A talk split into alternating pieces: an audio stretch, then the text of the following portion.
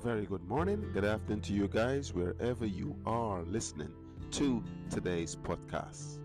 And this podcast is a special podcast. It is dedicated to all my friends, family, and anyone who has loved and lost one of their furry friends. And today's podcast is called For the Love of Animals. Perhaps this podcast would not be your thing, but that's understandable.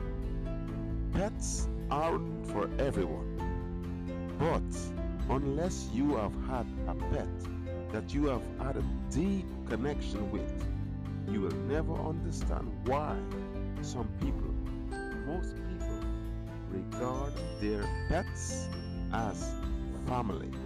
In some cases, their only family.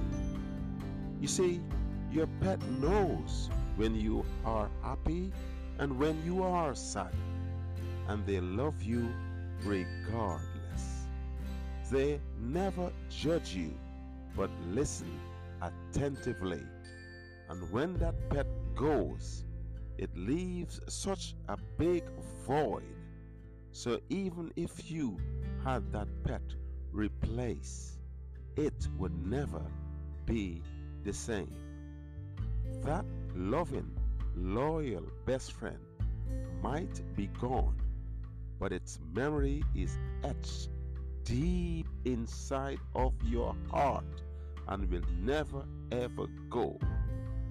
But, like I said at the start of this podcast, unless you have had such a pet with a deep connection, you will never understand why some people find it hard to say goodbye and let go of their best friend.